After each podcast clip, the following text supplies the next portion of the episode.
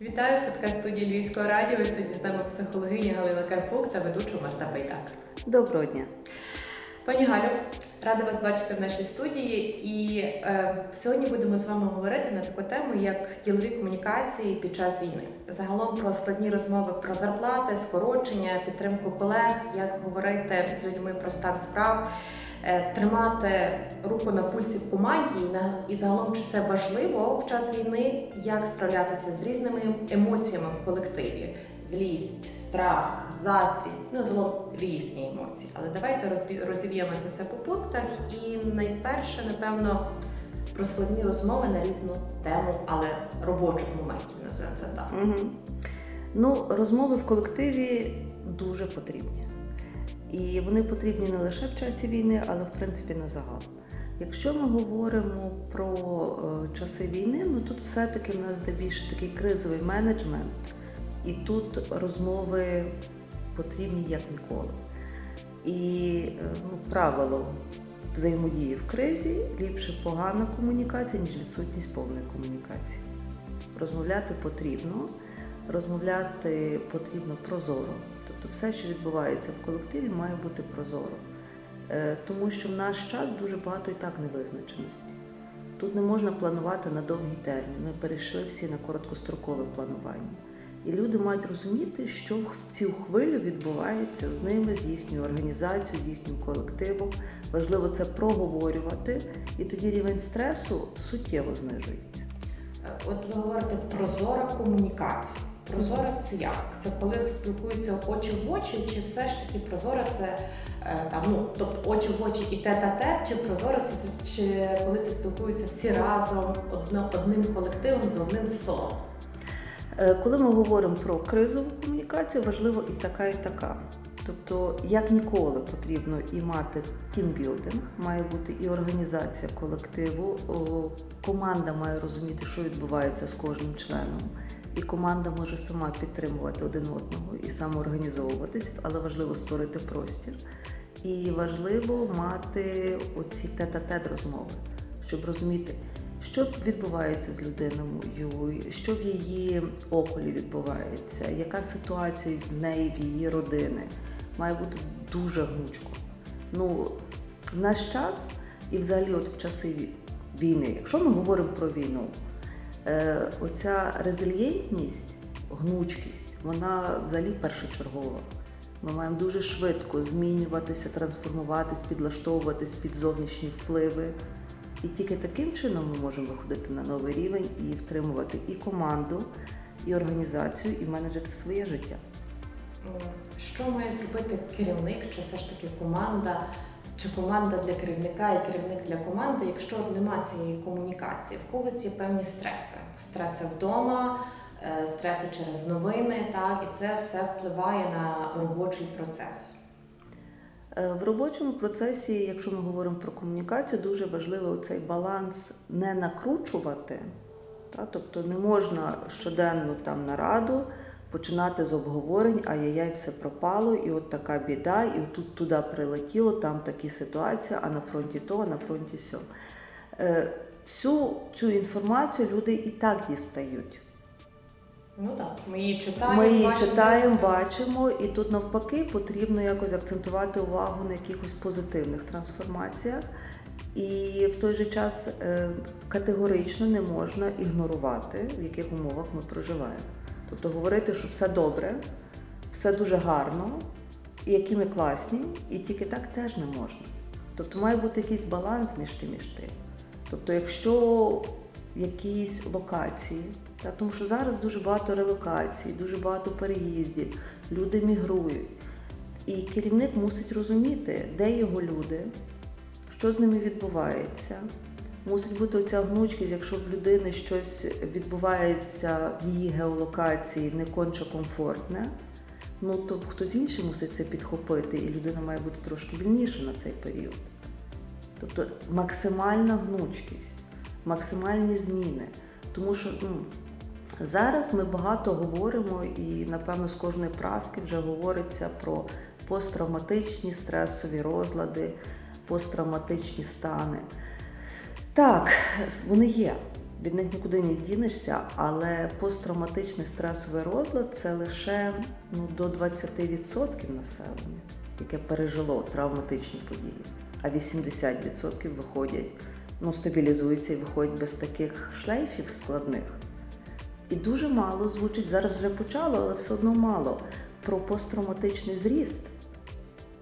Але е, криза це не лише е, від'ємна динаміка, це нові можливості, нові трансформації, це шанс вийти на новий рівень, щось змінити.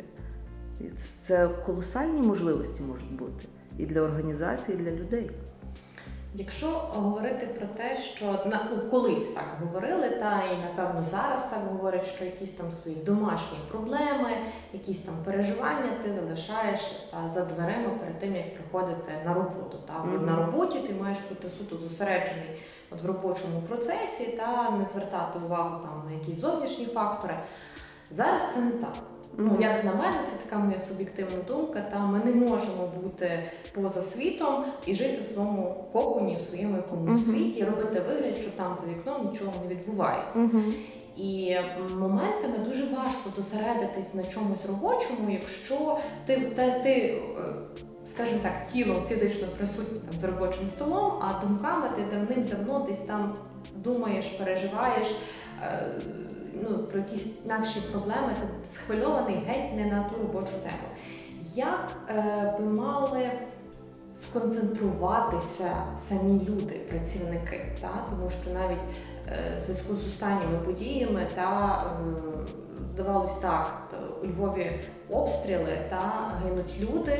А через дорогу люди займаються спортом, е, бігають і зовсім інакший світ. І ти, коли переходиш дорогу та від того будинку, де ти щойно перебував, де ти бачиш, як з під завалів витягують люди, а тут людина йде собі там гуляє з собакою, е, займається спортом, батьки гуляють з дітьми, усміхаються. Ти по- потрапляєш в паралельну реальність. І паралельно в тебе виходить так, що ти там йдеш далі на роботу, ти, ти собі це в голові прокручуєш, та, що ти, е, здавалось би, побачив одну стресову ситуацію, побачив навпаки якийсь частково позитив, і ну, десь там тобі це в голові або вкладається, або не вкладається, ти приходиш на роботу, тобі дуже важко сконцентруватися, бо в тебе в голові якісь там свої певні баталії, називаємо це так. Угу. Тобто, як себе звести докупи? Як е, розмежувати, чи навпаки не розмежовувати, чи навпаки потрібно це проговорити? Ну, важливо розуміти, що це не паралельні світи, це все один світ. Якщо ми говоримо про війну, яка триває, ну війна, яка триває, це про перемогу і про повернення до якогось комфортного життя. І точно не про вселенське страждання. Ми не можемо постійно знаходитися в стані абсолютної пригніченості, абсолютної зневіри. Це категорично ні. Так, звичайно, відбуваються якісь е, важкі моменти. Так, ми співпереживаємо, ми хвилюємося, ми страждаємо в якийсь момент.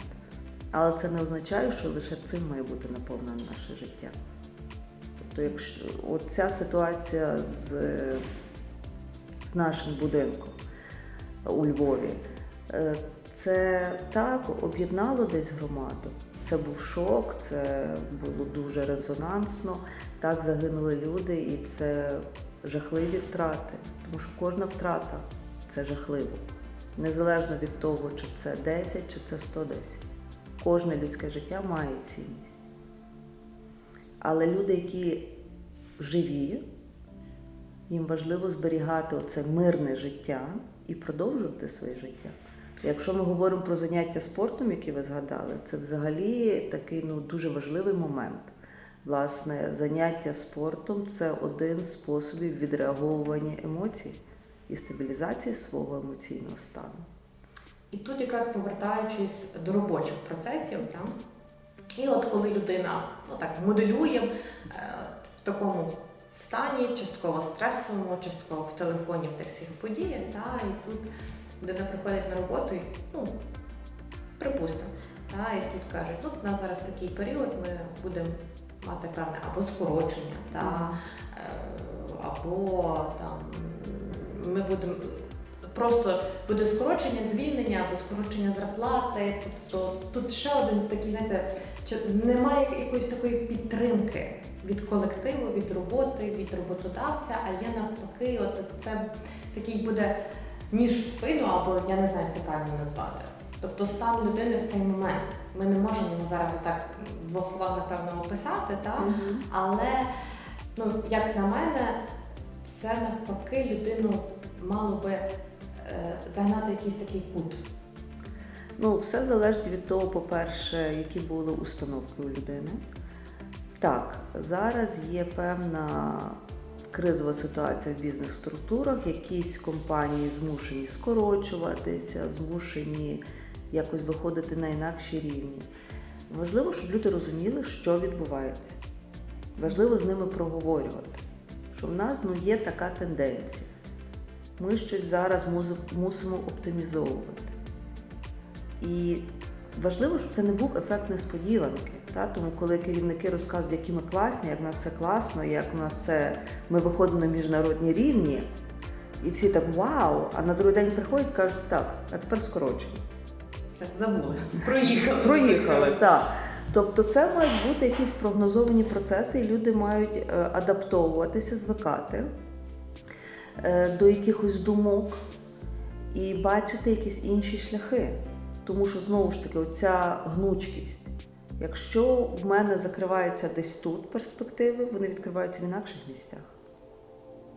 І тут важливо людям побачити ці можливості, зрозуміти, куди можна рухатися.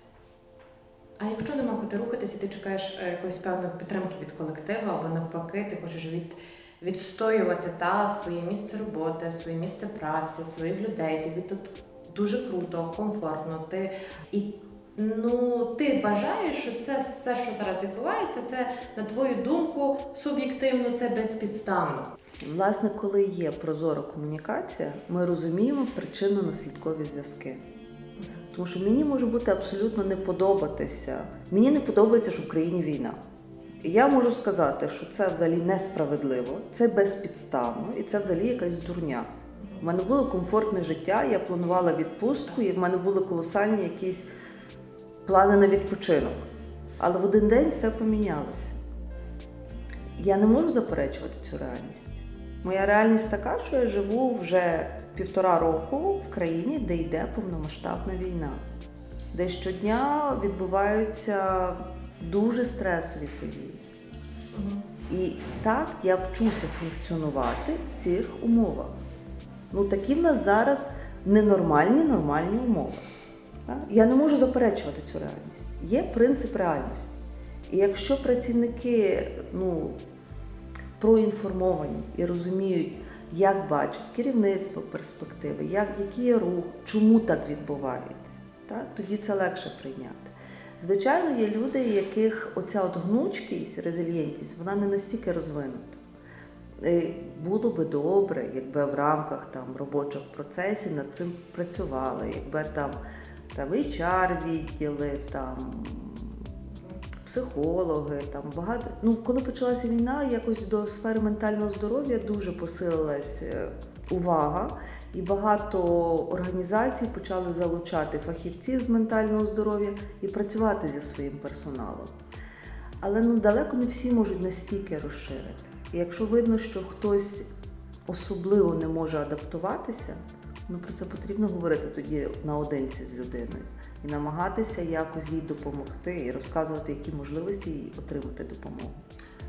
Але якщо я вас правильно зрозуміла, аби все було в гармонії та, і в певному балансі має бути прозора комунікація. Тобто зараз все зводиться до того, що треба говорити банально, Дуже так. використовувати свій артикулярний апарат і розмовляти, розмовляти і ще раз розмовляти. Так. А коли є діє форма і ну, така форма комунікації, як письмова, тобто не вербальна, а письмова. Ну, це теж ком- форма комунікації, але можливо когось вона влаштовує, когось вона не влаштовує. Для когось вона там вважається, ну назвемо це так, ну неприємно людині, так коли до тебе, е, коли твій колега там сидить за дверима, але тим не менш з того, щоб відкрити двері з тобою поспілкуватися, та людина тобі присилає е, там на твої на твою електронну пошту повідомлення або там офіційний лист, назвемо це так. Ну, є поняття корпоративної культури. І тут, власне, оце от онбординг, то коли ми входимо в колектив, нам важливо розуміти правила, які мають теж бути проговорені або прописані. І нам пояснюють, що в даному колективі ми все проговоримо. Ми сідаємо, відкриваємо рота, якщо не сказано ротом, цього нема. Є колективи, де кажеться, що будь-який момент має бути прописаний, зафіксований, і в листі ви маєте вказати того, того, того, а копію туди. Так є, це корпоративна культура. Е, зараз ми взагалі переходимо так дуже багато в онлайн, і багато пишеться, і ці всі корпоративні чати. І це важливо, щоб були чати, де люди можуть комунікувати, спілкуватися. Чат з начальником, час без, без начальника, де можна обговорити начальника. І це важливо. Це спосіб, де люди можуть відреаговувати, де можуть вони дізнаватися інформацію. Ну, е, коли ми говоримо взагалі, оце ж комусь так подобається, комусь так подобається. Ну, насправді, якщо ми дивимося на людей загалом, ну, психологи вони ж зануди, вони люблять все класифікувати, там, якось розкладати по поличках. І ми маємо от людей, які по-різному взаємодіють з цим світом, в залежності від їхніх е, там домінуючих модальностей. Так? Хтось кінестет, він відчуває цей світ. Хтось аудіал, він чує, як цей світ наповнений. Хтось візуал, я бачу цей світ. А хтось аналізує та, людина Excel, та, вся табличка, все в статистиці. І е, так, тим, хто аудіали, ті, хто сприймають на слух, їм не зовсім подобається читати. Це, напевно, я. Бо я люблю дивитись і люблю говорити, напевно, так. Е, В нас всіх є кілька модальностей, е, і в залежності від ситуації ми гнучко можемо їх міняти. Якась модальність є домінуюча в більшості ситуацій, але в різних випадках ми можемо це трошки підлаштовувати, якось трансформувати. Е, В ідеалі, якщо ми хочемо там взаємодіяти з якоюсь великою групою людей, ну це ми маємо задіювати всі модальності, щоб кожному підійшло. Е, І коли ми дивимося там, ну, ті, хто вивчали там правила, як виступати, як працювати з аудиторією, ну то які там правила? Якщо ми робимо, якщо спікер виходить на велику аудиторію, то в нас що є? Спікер говорить, це вам аудіально. На е, фліпчаті чи там на екрані йде презентація, от вам візуальна. Так? Е, в руках всі тримають роздатковий матеріал і його гортають. От вам кінестети в руках тримають. А якщо ще дадуть брендовану ручку, то взагалі. І блокнот. І блокнотик, так. От, і в презентації обов'язково має бути статистика чи якісь графіки, та, щоб були цифри, щоб був аналіз. І тоді максимальна кількість людей буде включена в це і буде сприймати інформацію. Звичайно, важливо так працювати з колективом, тому що колектив це теж група людей, і вони по-різному всі. Але для того, щоб так працювати, сам менеджер чи керівник мав би мати ці знання, вміння і навички. Але керівник теж знаходиться в тій самій реальності, як і ми. І він теж переживає стрес, він теж не знає, що щось, щось і діє. Та, в нього теж ситуація невизначеності, він переживає за свій бізнес, в нього купа колосальна свого. І не завжди керівник може бути настільки ефективним. Тому перше правило комфортної взаємодії в колективі, щоб чим вищий менеджер, тим більше він приділяв увагу собі і займався своїм ментальним здоров'ям. Якщо буде в порядку він, в нього будуть сили і натхнення займатися своїми підлеглими в адекватний спосіб. Щаслива мама, щасливі діти. Однозначно. Більше того, запорука щасливих дітей це щаслива мама. Ну, так, також, напевно, і в колективі, адже ми проводимо леву частку е, там дня, та ми проводимо на роботі. Ми один одного бачимо щодня. І десь навіть буває такий момент, та, що ну, скажімо, знову ж таки промоделюємо ситуацію, що тобі треба прийти на вихідні на роботу, ти знову бачиш, людина не може переключитися. є вже якийсь стан агресії, ти дивишся на цю людину, ліпше ти її там вже не бачив, або ти вже не хочеш з нею спілкуватися, там переписуватись, ба більше. Просто ти хочеш абстрагуватися і мати свій куточок, свій особистий простір. Угу. Така проблема також є присутня. Знову ж таки, ми живемо в таких реаліях, повномасштабна війна, і частково треба працювати за двох, за трьох. Потрібно працювати ну, понаднормово, аби вийти на якийсь певний результат. Але люди теж мають ресурс. Так. І, мабуть, цей ресурс він ну, вичерпається. Так. Як, як, як відійти, як відійти від роботи? Як сказати своєму керівнику, мені треба зробити стоп. Е, я хочу відпочити, я більше так не можу. Я більше не можу перебувати в цьому кабінеті, я більше не можу приходити сюди в офіс. Я хочу видихнути, мені треба переключитися, мені треба поїхати десь за межі області, за межі країни, виїхати. Ротом. ротом і ще раз ротом. Та, тобто ми мусимо це все проговорювати. Однозначно ресурси людей вичерпуються, і так довго перебувати в повній напрузі ми не можемо. Ну, це те саме, якщо ми там займаємося спортом. Якщо повиснути там на перекладині, ми можемо якийсь час триматися. Ми напружуємо м'язи, і там хтось довше, хтось довше, хтось менше. Але коли безкінечно, безмежно людина не може висіти, навіть якщо це чемпіон світу з якоїсь там гімнастики чи акробати циркові, в якийсь момент м'язи починають тремтіти і далі стає примусове розслаблення. Хочемо, не хочемо, м'язи розпружуються і ми лупнемося з тої перекладини. Те саме відбувається з нами. Якщо ми не будемо самі розпорушуватися, наш організм придумає спосіб, як нас відключити. І тому ми мусимо періодично відпочивати. Так, зараз важливо, щоб в колективі люди були більш універсальні, так, щоб ми могли підхоплювати один одного і підстраховувати. Якщо ти зараз змучений, я візьму на себе, але після того ти береш на себе. Ну, Знаєте? баланс. Баланс. Тобто і менеджери мають це пильнувати. І зараз важливо, щоб керівники пильнували обов'язково відпустки своїх працівників. І примусово десь відправляли відпустку. Говорили з, е, з колективом про те, що важливо відпочивати. Бо якщо ви не будете відпочивати, ви не зможете працювати, і ви будете потребувати більше допомоги і підтримки. І це не добре. А головне йти в відпустку і знати, що ти з тої відпустки повернешся на роботу, і твоє робоче місце буде за, за тобою. Слухайте, якщо двері закриваються, нові двері відкриються, і ви можете вийти на нові горизонти. І, і багато людей, ну ми, ми маємо ці історії, коли люди втрачали дуже багато всього і стартували, і створювали абсолютно нове, і прекрасне, і добре. І можливо, якби не було, якби вони сиділи комфортно в тих умовах, вони би не робили цих нових стартів. Ну логічно, тому що Так. коли ти привикаєш до певної зони комфорту, тобі важко з неї вийти і побачити щось нове, бо ти живеш теж в такому в такому коконі. Ну мені так добре. Мені так добре, в мене нема потреби, я не хочу, все в порядку. Але якщо той кокон забирається, і ну ми маємо куди рости часами. Ну це такий Так. копняк. Такий та чарівний копняк ще ніхто не відміняв.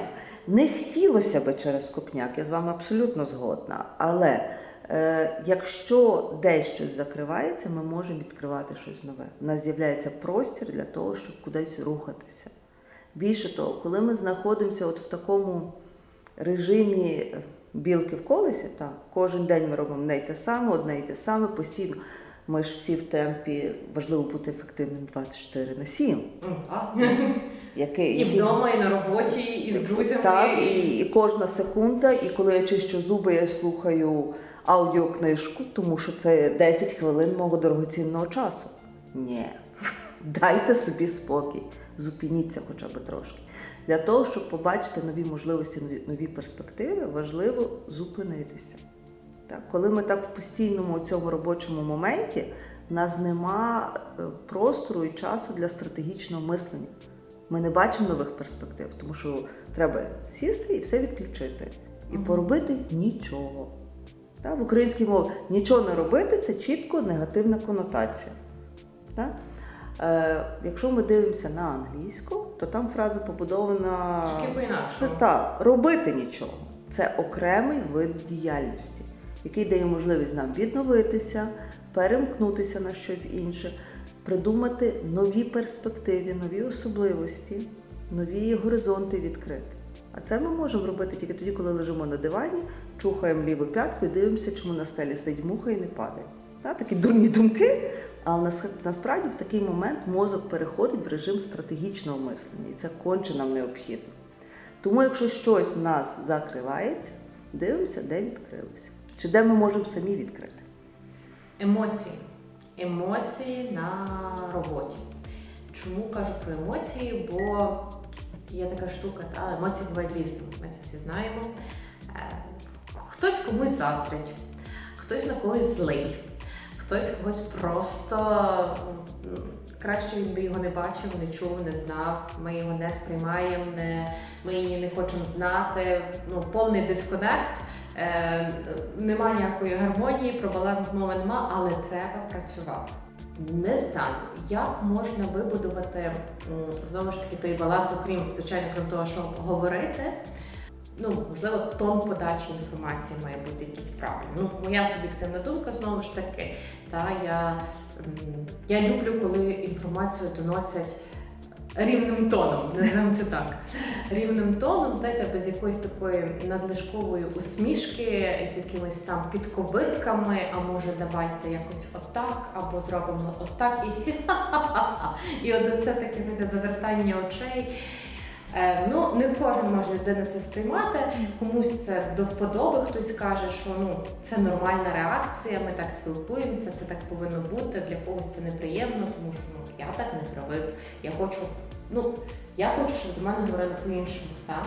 Я себе бачу, я там людина в статусі, я хочу, щоб до мене говорили отак. Зокрема, там хоче керівник чути, щоб до нього говорили саме от в такому темпі, в такому тоні, відповідно, так само його і підлеглі хочуть, щоб говорили до них відповідно. Ну і підлеглі між собою так само, щоб говорили в правильному тоні подачі тої чи іншої інформації. Тому що, як на мою думку, тобто від тону подачі інформації залежить так, як та чи інша людина цю інформацію сприйме. Дуже багато тавтології, але ви мене зрозуміли.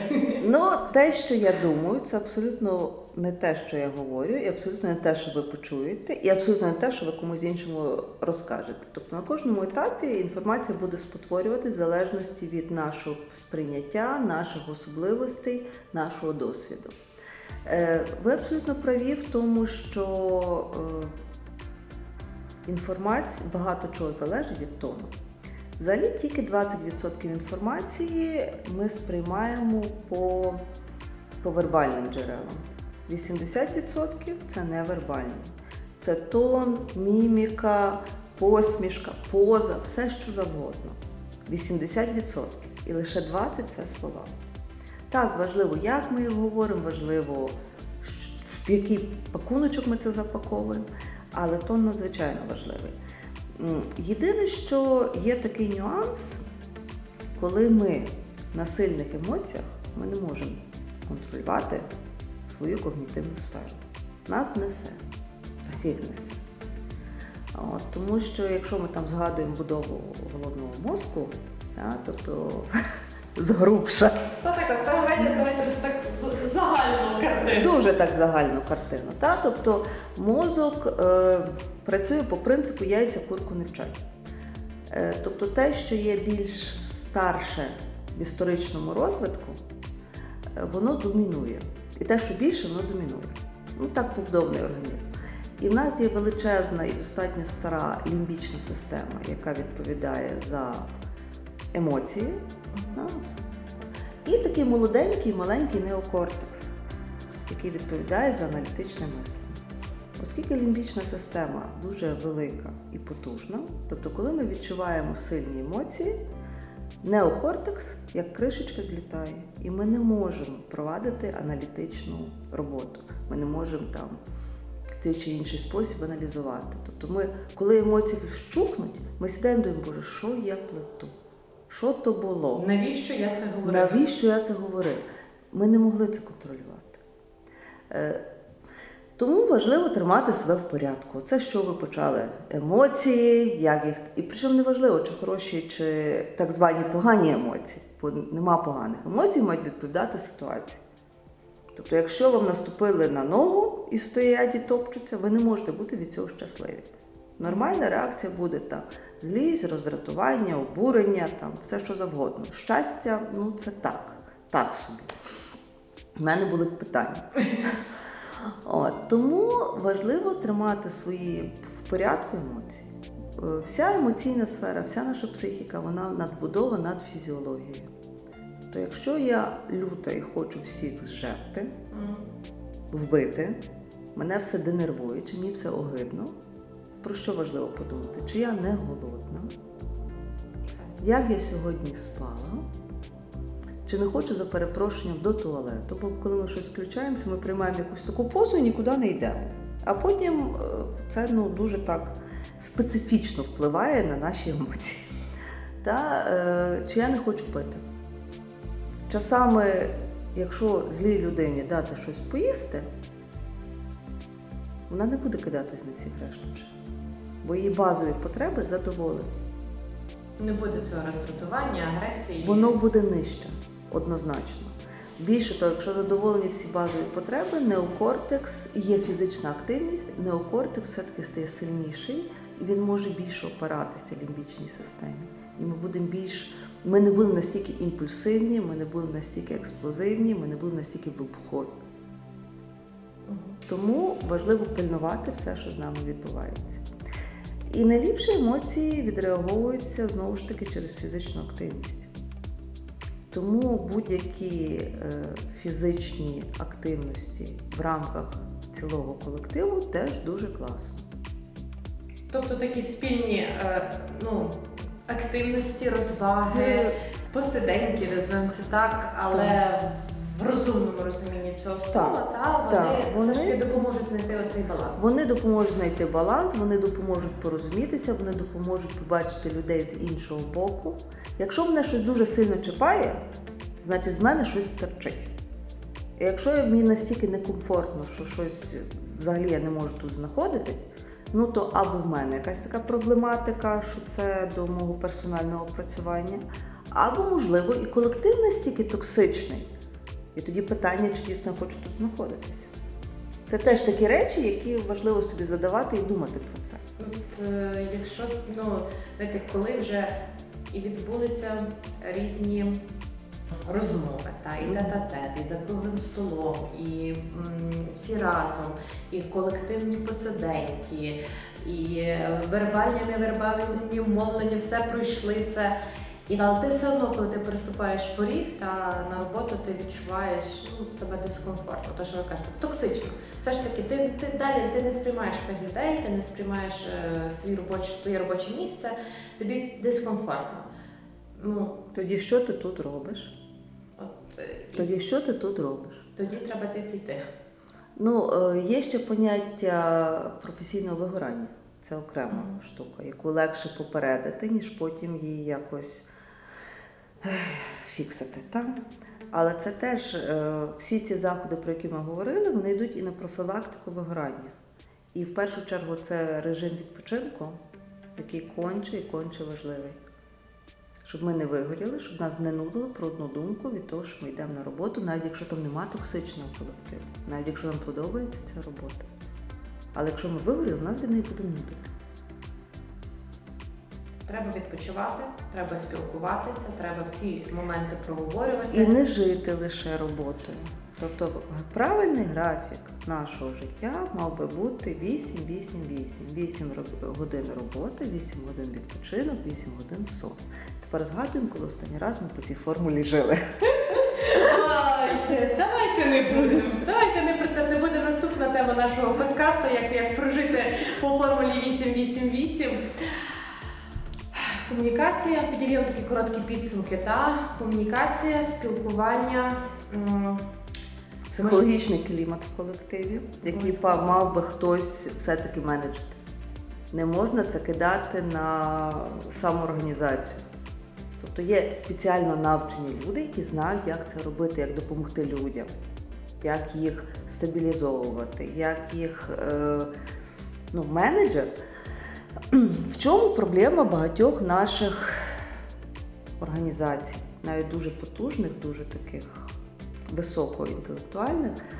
Е, менеджер це окрема професія. Бути менеджером мали би вчити людей.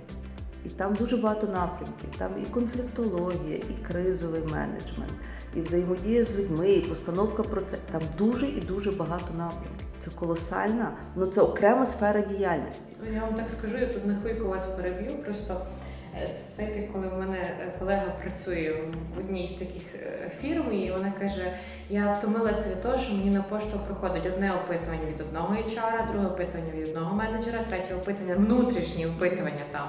Що ти сьогодні їв, що ти любиш, чим ти любиш снідати, е, ти сова чи ти жайворонок.